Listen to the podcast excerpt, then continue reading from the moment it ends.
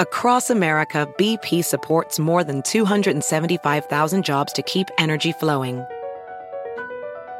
Jobs like updating turbines at one of our Indiana wind farms and producing more oil and gas with fewer operational emissions in the Gulf of Mexico. It's and, not or.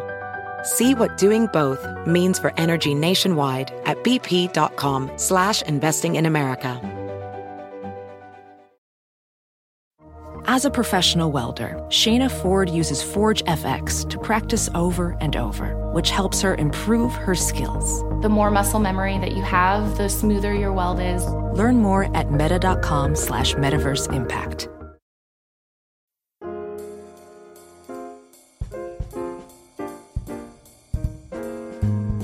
Hello, everyone, and welcome once again to another episode of Modern Manners Guy's quick and dirty tips for a more polite life. The great Dr. Seuss wrote, Oh, the places you'll go, to inspire young children to always follow their dreams. However, when I'm around kids who act like the world is their personal errand boy, I'll go any place, as long as it's far, far away from them. As a parent of two amazing kids myself, ages six and two, I'll admit to getting taken in by their cuteness except when it comes to ignoring good manners. And this has nothing to do with being an etiquette expert. This is strictly about teaching them common courtesy, so they grow up being respected, not detested. A lot of parents believe their kids are perfect little angels, incapable of any wrongdoing. To this, I say, ha! Angels? Really? Paging reality, paging reality, we have a serious case of parental delusion. Kids are the single greatest part of my life, and being a dad and a husband is amazing. But allowing them to escape common manners simply because you don't want to discipline them is only setting them up for a long life of loneliness. As much as this topic deserves more than three tips, so trust me, there will be more episodes about this issue. Let's jump into this topic kicking and screaming with my top three quick and dirty tips for kids manners 101. Tip number one dining etiquette. In my article called Can You Bring Kids to Restaurants? I outline the many do's and don'ts of dining with children. As you read that article title, some of you may have just rolled your eyes since you have had the experience of dining out with children before. Not always so pretty, is it? It can resemble zoo animals during feeding time, loud noises and limbs flailing out of control while food gets shoveled in with no regard for where it may land. If this was baseball, and your ERA was based on the actual success rate of kids sitting down quietly to enjoy a meal, your batting average would be something like 0.185. And for all you non-baseball fans out there, that's hardly an MVP average. But this is reality. All kids lack the natural ability to sit still and eat. It's not the end of the world either. But it's a skill that has to be learned over time, and it's up to us to teach it. Similar to walking. If you guide them and show them how to do it over and over, they will eventually get it. And when all kids are hungry, they want food now. I mean, now, mommy, now! Honestly, they can't help it. And again, it's not totally their fault. But the more they witness how a restaurant operates and who the players are, meaning the waiters and the host, they are more likely to understand that it's not the same as mealtime at home. And things can take time. Even though dining out with kids can be stressful, it's critical for their development. Dining out is fun, exciting, and introduces them to new foods and different settings. To help the experience go smoother, always pick an earlier time to dine out so the restaurant is less busy. Bring food from your home for your kids too, just in case they don't like what is being served. And to make the transition even easier, play pretend restaurant at home so they know what to expect. Explain to them what the waiter does and what a menu is. In the end, practice makes perfect. And the only way kids will learn how to act as adults in restaurants is if dining out becomes second knowledge to them as kids.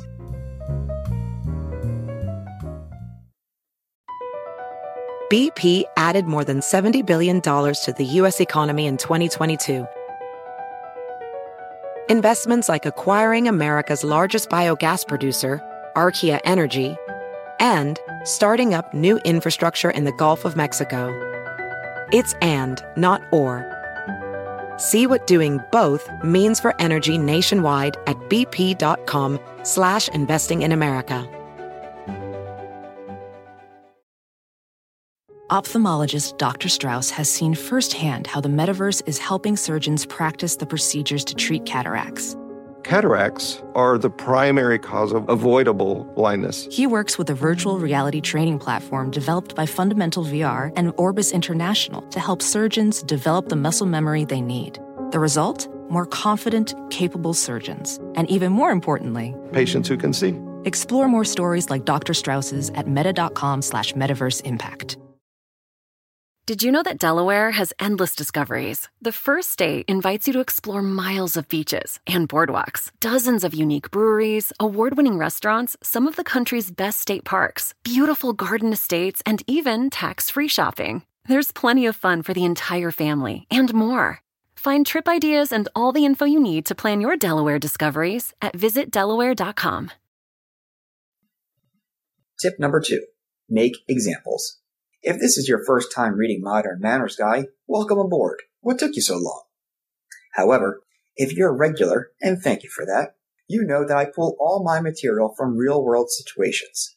When I witness someone acting like a jerk in real life, I make it my mission to make said rude person's actions known public.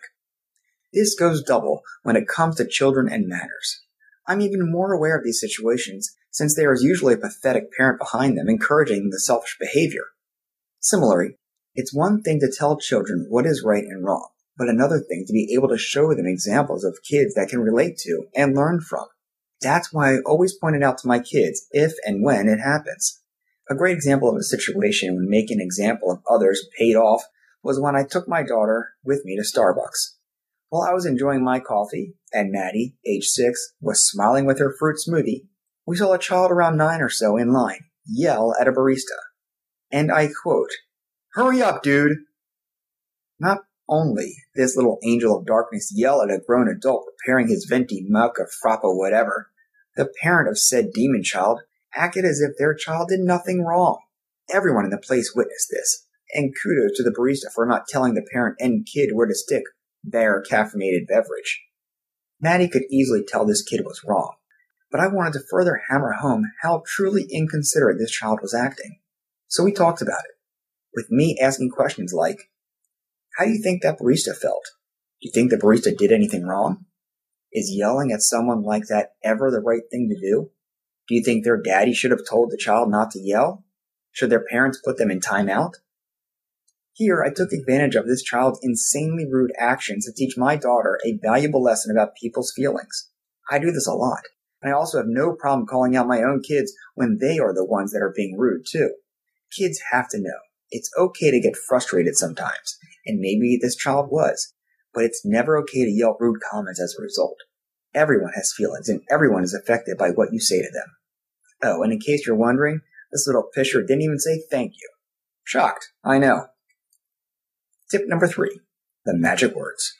Of all things mannerly, the one thing that irks me to no end is people not saying the magic words.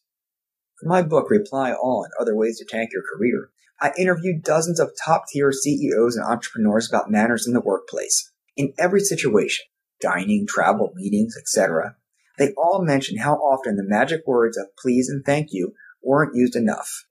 I was pleased to hear that in the fast paced business world where money is the primary focus and everything else, a person's feelings included, is secondary, they still value the magic words.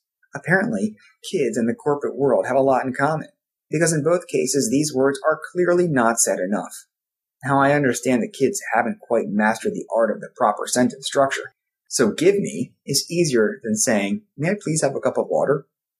But it's our job as adults to make sure they don't forget the magic words or their importance. The magic words are simple to say and make such a big difference that it infuriates me when people don't use them.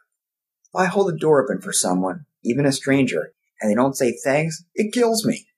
Or when someone asks me for something and they don't say please, I want to scream. When someone doesn't practice the magic words, it makes them look as if they're above everyone else, like a king on a throne with peasants assisting them.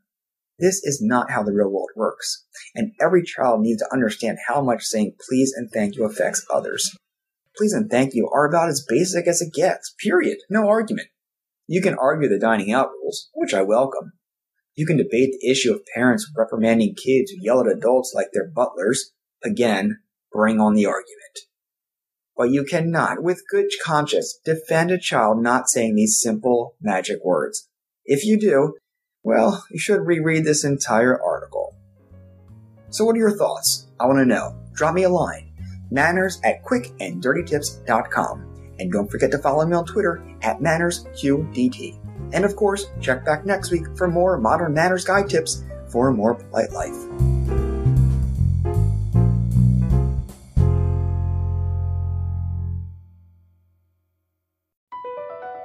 BP added more than $70 billion to the U.S. economy in 2022 by making investments from coast to coast. Investments like building charging hubs for fleets of electric buses in California and starting up new infrastructure in the Gulf of Mexico. It's and, not or.